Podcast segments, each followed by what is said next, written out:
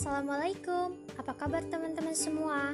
Alhamdulillah, podcast pertama aku kemarin sudah terbit. Jadi, buat teman-teman yang belum mendengarkan, teman-teman boleh searching podcast aku, Nadia Nada Utami, karena di episode 1 itu aku membahas topik yang sangat menarik mengenai pola asuh yang baik untuk anak seperti apa. Dan di episode pertama itu aku nggak sendirian, aku ditemani oleh seseorang ditemani teman aku, senior aku, kakak aku yaitu Kak Intan.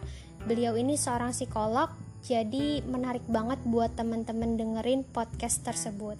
Jangan lupa ya. Dan aku mau ucapin terima kasih banyak buat teman-teman yang sudah memberikan feedback positif aku juga gak bakal menyangka ternyata teman-teman tertarik juga ya membahas mengenai ilmu parenting ini. Karena jujur aku sendiri nggak begitu niat buat bikin konten podcast. Aku cuma iseng-iseng aja mengisi waktu luang dan ternyata uh, feedbacknya bakalan seperti ini gitu. Aku juga nggak bakal menyangka dan ini juga ngebuat aku tambah semangat buat bikin episode yang kedua aku di sini nggak akan memakai kata-kata yang formal. Aku pengen ngobrol-ngobrol santai aja sama teman-teman supaya teman-teman juga paham apa yang aku sampaikan.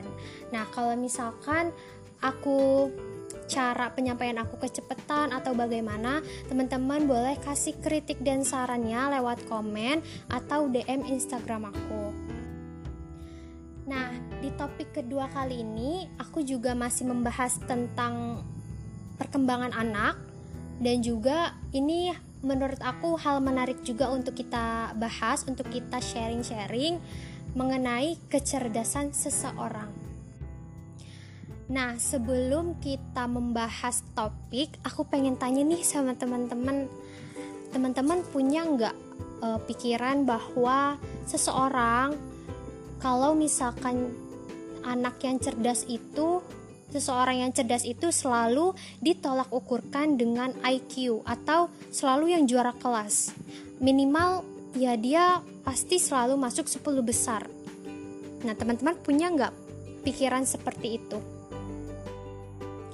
Punya ya, pasti. Sama aku juga punya sebelum aku belajar e, mendalami ilmu perkembangan anak aku pun juga sama seperti teman-teman memiliki uh, pikiran seperti itu. Tetapi ternyata teman-teman kita keliru loh. Ternyata seseorang yang cerdas atau anak yang cerdas itu bukan persoalan IQ saja, bukan tentang nilai-nilai akademik atau bukan uh, yang harus juara kelas. Itu ternyata keliru teman-teman. Nah, kenapa karena ada seorang ahli psikolog. Jadi ini bukan kata aku, bukan kata orang-orang, bukan. Ini langsung dari ahlinya, tokohnya, tokoh psikologi yaitu Howard Gardner. Beliau mengatakan bahwa seseorang itu memiliki kecerdasan lebih dari satu.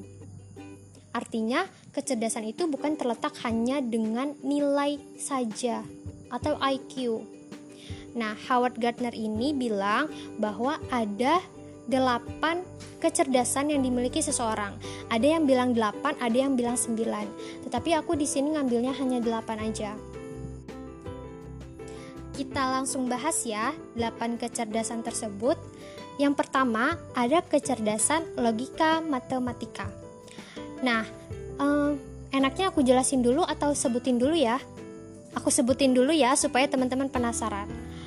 Yang pertama yang tadi logika matematika, yang kedua kecerdasan kinestetik, yang ketiga kecerdasan linguistik, yang keempat kecerdasan naturalis, yang kelima kecerdasan intrapersonal, yang keenam kecerdasan interpersonal atau ekstrapersonal, yang ketujuh kecerdasan visual spasial, yang kedelapan kecerdasan musikal. Nah, jadi itu ada 8 kecerdasan. Aku menyebutnya secara random ya, teman-teman. Nah, kita kembali lagi ke yang pertama. Ada kecerdasan logika matematika. Anak yang memiliki kecerdasan logika matematika itu sudah pasti ya matematika itu kan hitung-hitungan. Jadi of course anak tersebut pasti memiliki kemampuan untuk menyelesaikan hitung-hitungan. Menyelesaikan bangun ruang, volume, geometri. Pasti anak tersebut mampu menyelesaikan masalah yang mengenai uh, hitung-hitungan, geometri, bangun ruang. Nah, itu pasti anak jago banget tuh menyelesaikan hal itu. Tetapi mungkin di samping itu anak tersebut tidak memiliki kecerdasan uh, misalkan dia kurang di bidang sains, kurang di bidang um, sejarah, kurang di bidang apalagi pokoknya ilmu yang lain tetapi dia jago nih di bidang matematika itu juga salah satu atau bisa dikatakan anak itu cerdas. Jadi bukan anak itu tidak cerdas, tetapi anak itu tetap cerdas dalam ranah bidang matematika. Lalu yang kedua, tadi apa ya aku bilang yang kedua? Uh, kecerdasan kinestetik ya. Kecerdasan kinestetik. Nah, kecerdasan kinestetik ini adalah kecerdasan di mana seorang anak itu gerak tubuhnya lentur lihai. Biasanya, besarnya anak yang memiliki kecerdasan kinestetik ini dia bisa jadi atlet atau bisa jadi penari karena kinestetik ini berhubungan dengan motorik atau gerak tubuh seseorang. Nah, biasanya anak-anak ini hobinya itu olahraga, hobinya itu ngedance, nari, jago banget gerakannya itu, duh lentur banget deh pokoknya. Beda sama kita ya mungkin kita olahraga aja olahraga sebentar badan kita udah sakit. Tetapi anak-anak yang memiliki kemampuan yang memiliki kecerdasan kinestetik ini badannya itu nggak ada sakitnya tuh kalau misalkan dilentur-lenturin atau digerak-gerakin. Nah ini termasuk ke dalam kecerdasan juga teman-teman. Walaupun di samping itu anak tersebut tidak memiliki kemampuan misalkan di bidang matematika. Mungkin saja dia kurang di bidang bahasa Indonesia. Mungkin saja dia kurang di bidang sosial IPS tapi dia mampu nih olahraganya bagus. Nah anak itu tetap dikatakan cerdas. Lalu yang ketiga ada kecerdasan linguistik atau kecerdasan bahasa. Nah mungkin kita sering ya pernah melihat ada anak yang jago banget nih bahasanya. Memiliki dia bisa dua bahasa dia memiliki tiga bahasa. Kalau ngomong tuh cepet dipahami oleh orang lain. Padahal dia masih anak kecil tapi ngomongnya udah pinter. Nah itu salah satu kecerdasan juga. Kecerdasan linguistik namanya kecerdasan bahasa. Yang mana mungkin anak tersebut nggak mampu nih. Misalkan dia berenangnya nggak jago atau dia matematikanya kurang tetapi dia jago banget nih di bidang bahasa nah tetap anak tersebut dikatakan cerdas lalu yang keempat ada kecerdasan naturalis. Nah, biasanya anak yang memiliki kecerdasan naturalis itu dia lebih suka alam, peka sama lingkungan. Dia suka uh, apa ya, bercocok tanam, dia suka memelihara hewan, dia sayang banget sama hewan, dia jago gimana caranya merawat tumbuhan, memelihara hewan. Nah, itu memiliki kecerdasan yang namanya naturalis, alam anak tersebut sangat-sangat menyukai, sangat-sangat handal ketika dia berhubungan dengan alam. Itu juga termasuk kecerdasan loh teman-teman. Jadi mungkin kita sendiri pun nggak memiliki kecerdasan tersebut. Kita nggak peka sama lingkungan kita. Kita mungkin saja diri kita itu benci sama hewan. Kita nggak suka sama hewan, kita nggak suka sama tumbuhan. Tapi anak di luar sana yang memiliki kecerdasan ini sangat lihai banget nih memelihara tumbuhan, bercocok tanam, sampai mungkin dia punya kebun sendiri. Nah, itu juga termasuk ke dalam kecerdasan naturalis. Lalu yang kelima, ada kecerdasan intrapersonal. Nah, kecerdasan ini biasanya anak-anak memiliki kemampuan untuk memahami dirinya sendiri. Jadi dia tahu apa yang dia butuhkan dan dia tahu apa yang hanya dia inginkan. Membutuhkan dan menginginkan itu berbeda ya teman-teman. Jadi anak yang memiliki kecerdasan ini dia tahu mana yang lebih penting dan mana yang enggak. Dia bisa memahami, dia bisa mengendalikan emosinya sendiri. Dia bisa bagaimana dia bersikap ketika berhadapan dengan orang lain. Nah, ini termasuk ke dalam kecerdasan intrapersonal. Kebalikannya kecerdasan interpersonal atau ekstrapersonal.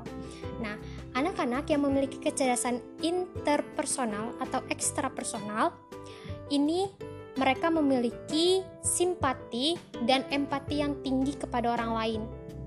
Dia lebih peka kepada orang lain. Misalkan contohnya anak yang memiliki kecerdasan ini melihat temannya jatuh, berdarah, merasa sakit. Nah, dia langsung bergegas. Kamu kenapa? Apa yang kamu rasain? Di mana di bagian sakitnya? Ada yang bisa aku bantu?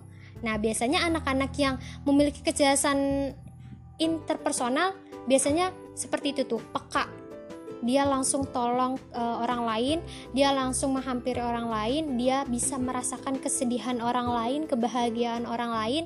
Nah, ini nih anak ini bisa dikatakan cerdas karena mungkin saja kita sendiri sebagai orang dewasa, sebagai orang tua itu uh, empati dan simpati kepada orang lain itu kurang. Mungkin saja diri kita ini egois, lebih mementingkan, lebih memikirkan diri sendiri ketimbang orang lain. Tetapi anak kita itu justru memiliki kepekaan yang tinggi terhadap orang lain. Nah, itu juga termasuk ke dalam kecerdasan seseorang. Lalu, yang selanjutnya ada yang selanjutnya ada kecerdasan visual spasial. Nah, biasanya anak yang memiliki ciri kecerdasan ini itu dia pinter banget nata barang-barang biasanya dia itu kalau misalkan punya kamar nih pasti rapih, pasti apik. Nah, anak yang memiliki kecerdasan visual spasial besarnya nanti bisa jadi arsitek, bisa jadi desain interior karena memiliki kemampuan untuk menata barang-barang, untuk melihat bangun ruang dan juga anak yang memiliki kecerdasan ini bisa membaca peta, bisa membaca kompas Nah, biasanya anak-anak yang seperti ini nih, yang jago banget, mungkin kita aja nggak bisa ya. Kita aja kadang lupa naruh barang itu di mana. Tetapi anak yang memiliki kecerdasan visual spasial, dia jago banget buat naruh-naruh barangnya itu seperti apa yang bagus, yang apik itu seperti apa. Nah, anak yang memiliki kemampuan seperti itu dikatakan kecerdasan visual spasial. Lalu yang terakhir ada kecerdasan musikal. Nah, dari bahasanya aja udah ketahuan ya musikal. Berarti anak yang memiliki kecerdasan ini adalah anak yang jago, yang punya kemampuan memainkan alat musik dan memiliki suara, bukan suara ya.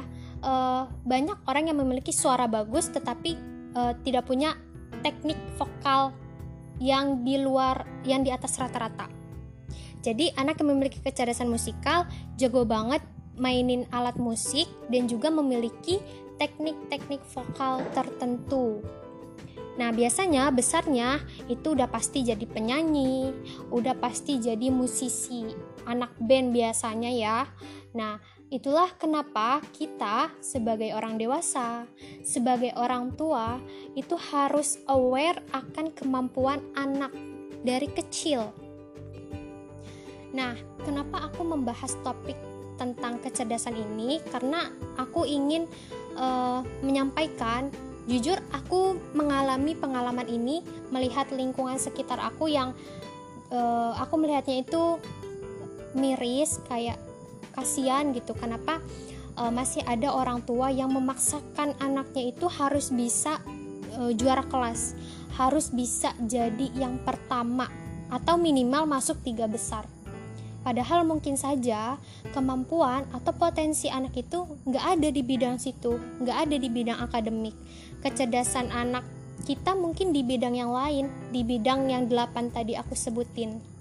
Makanya kenapa penting bagi kita untuk sadar akan kemampuan potensi anak kita itu di mana, seperti apa. Nah, teman-teman pasti pernah mendengar konsep tabula rasa yang dicetuskan oleh tokoh John Locke bahwa uh, atau kata kata familiarnya kalimatnya seperti ini anak yang baru lahir seperti kertas putih suci kosong gak ada apa-apa. Nah pasti teman-teman pernah dengar kan kalimat seperti itu? Nah itu namanya konsep tabula rasa. John Locke bilang kalau misalkan anak yang baru lahir itu seperti kertas putih kosong nggak ada apa-apa nggak ada garis nggak ada noda belum bisa apa-apa. Tetapi pada dasarnya teman-teman anak itu sebetulnya sudah dikaruniai oleh Allah berbagai macam potensi kemampuan minat dan bakat. Jadi bukan yang baru lahir itu tidak bisa apa-apa, bukan teman-teman. Tetapi Allah sudah mengirimkan banyak potensi, kemampuan di dalam diri anak. Tinggal kita sebagai calon orang tua, orang tua, atau mungkin orang dewasa itu aware akan hal itu. Jadi kita bisa menempatkan uh, kemampuan anak itu sesuai dengan kemampuannya, tepat menempatkan sesuai dengan tempatnya jadi kita nggak bisa memaksakan uh, seseorang kita nggak bisa memaksakan anak itu sesuai versi kita selagi anak itu memiliki kemampuan yang positif itu tentu saja kita harus mendukung kita harus mensupportnya misalkan anak kita jago gambar jago mewarnai. Nah, kita mengarahkan terus stimulus, terus kasih stimulasi untuk bisa dia meningkatkan kemampuan hal tersebut. Bisa jadi ketika kita terus stimulus, dia bisa jadi pelukis, dia bisa jadi desainer. Ketimbang kita memaksakan kehendak kita, kemampuan kita, standarisasi kecerdasan versi kita, itu justru mematikan kemampuan tersebut.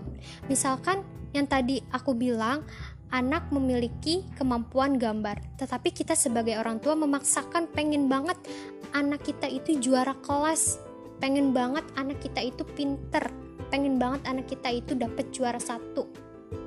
Nah, dengan kita memaksakan anak seperti itu, justru kita bakalan mematikan potensi anak. Potensi yang tadi dia bisa gambar tuh itu bakalan bisa mati teman-teman. Kalau kita terus memaksakan kehendak kita kemauan kita. Jatuhnya apa? Nanti ketika dia besar dia akan merasa tertekan menjalaninya. Dia akan stres ke depannya mungkin saja dia nggak menjadi juara ditambah lagi kemampuan yang dia miliki kemampuan gambar tadi itu sudah mati karena kita selalu memaksakan kehendak kita jadi kita jadi rugi sendiri. Kita nggak dapat apa yang kita inginkan, dan juga potensi anak ternyata sudah mati. Nah, itulah kenapa kita penting banget untuk tahu, untuk sadar akan hal itu. Dan juga aku pengen uh, berbagi sedikit, sharing-sharing sedikit bahwa perkembangan anak itu berbeda-beda. Kenapa anak itu unik? Banyak uh, mungkin teman-teman pernah mendengar anak itu setiap anak itu unik betul setiap anak itu memang unik karena bukan unik uh, gimana gimananya tapi dalam proses perkembangannya itu berbeda-beda misalkan dalam usia 10 bulan anak kita sudah bisa jalan tetapi tetangga kita yang berusia 12 bulan itu baru bisa jalan. Nah kita sebaiknya tidak langsung menyimpulkan bahwa ada e, misalkan kita langsung menyimpulkan aduh kok anak aku kecepetan ya? Kok anak dia lambat ya? Nah kita sebaiknya tidak langsung menyimpulkan seperti itu karena memang setiap anak itu berbeda-beda ada yang 10 bulan bisa jalan ada yang 11 bulan ada yang 12 bulan atau ada yang 13 bulan baru bisa jalan itu bukan suatu hal yang uh, dikhawatirkan bukan kecuali memang perbedaan itu sangat jauh. Tapi kalau misalkan dalam taraf normal itu memang seperti itu perkembangan seorang anak berbeda-beda. Begitu juga dengan kecerdasan seseorang. Setiap seseorang, setiap manusia itu memiliki kecerdasannya masing-masing. Tidak ada yang gak pintar. Kasarnya tidak ada yang bodoh setiap manusia pasti memiliki kemampuan di bidangnya masing-masing. Tinggal bagaimana kita menyadarinya dan kita sebagai orang dewasa, sebagai orang tua mau menstimulus untuk meningkatkan kemampuan anak tersebut. Jadi gimana teman-teman? Menarik nggak pembahasannya? Dan buat teman-teman gimana yang sudah memiliki anak, sudah aware, sudah sadar akan kemampuan anaknya, di bidang mana. Nah, buat teman-teman yang belum aware, silakan teman-teman mencari tahu uh, di mana letak kemampuan uh, anak kita, di mana kelebihan anak kita, supaya kita nggak salah kasih stimulus supaya anak kita itu tumbuh kembang dengan positif, tumbuh kembang sesuai apa yang kita inginkan, apa yang kita harapkan tentunya menjadi anak yang baik dan juga kita sebagai orang tua belajar untuk menurunkan ego. Terima kasih buat teman-teman yang sudah uh, mendengarkan sharing-sharing ilmu yang ala kadarnya ini. Semoga teman-teman bisa mengambil hikmahnya ya dari podcast aku ini karena jujur aku pun masih belajar. Aku memang menyelami ilmu parenting ini. Aku juga uh, niat membuat podcast podcast ini supaya apa yang aku dapetin juga bisa teman-teman rasain gitu. Jadi terus uh, semangat belajar dan terus semangat mengupgrade diri, memperbaiki diri untuk menjadi yang lebih baik dan aku tunggu uh, requestan, komenan teman-teman, kritik dan saran teman-teman karena itu ngebuat aku tambah semangat uh, membuat podcast episode berikutnya. Jadi, terima kasih dan sampai jumpa di episode berikutnya. Assalamualaikum. Sehat selalu buat teman-teman.